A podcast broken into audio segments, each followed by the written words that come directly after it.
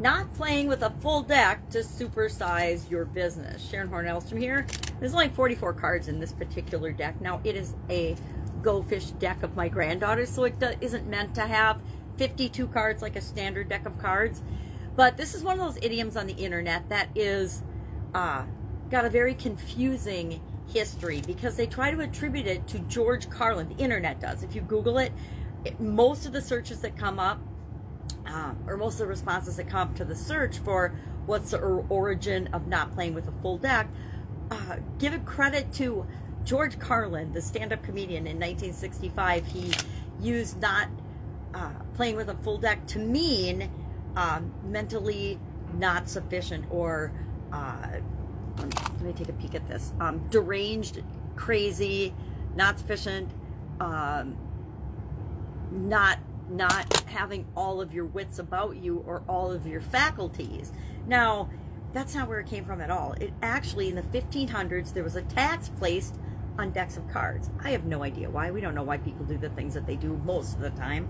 But there was a tax placed on, on cards. So people could get around the tax and you didn't have to pay the tax if you bought a deck of cards with 51 cards in it instead of 52. Nowadays what they do is they would say buy 51 cards and get one free, right? That's what marketers would do nowadays, smart marketers. But they didn't do that. Back in the day, they just sold decks of 51 cards instead of 52 to avoid paying the tax. And that meant sometimes people were playing with less than the full deck. They weren't using all 52 cards.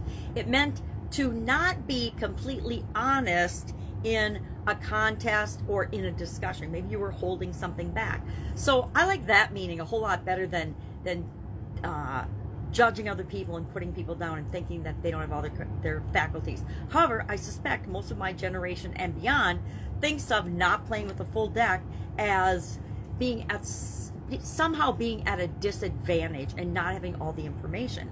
Uh, so we need to know that both can exist. Maybe people say you're not playing with a full deck when you're withholding information, you're not sharing all the facts, you're uh, keeping something secrets. There's a lot of trade secrets going on in the world of business. Um, so I think that that's important in business. We need to know what to share, when to share it, who to share it with, because we get burned if we trust absolutely everyone on the planet because not everybody has the same heart that you do. Not everybody wants to make the world a better place. Some people just want to make their life better, not other people's lives better. I know, sad but true. So have you had experience with this particular idiom or expression? Has anyone ever told you you're not playing with a full deck? Guarantee my ex-husband told me sometimes that I wasn't playing with a full deck because he thought I was crazy. So he definitely thought not playing with a full deck meant crazy. Unless, of course, we were playing cribbage and we didn't actually have a full deck for some reason, and we would figure that out as we were playing the game.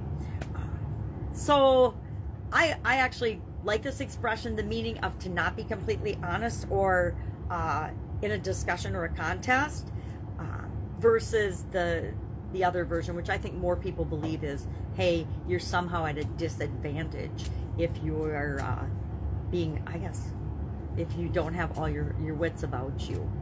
So share in the comments below your experience or your thoughts on this particular idiom. And I will be with you tomorrow with another interesting emotion-related idiom. What does it mean? Where does it come from? And how might you use it to supersize and grow your business right now? Have an awesome day.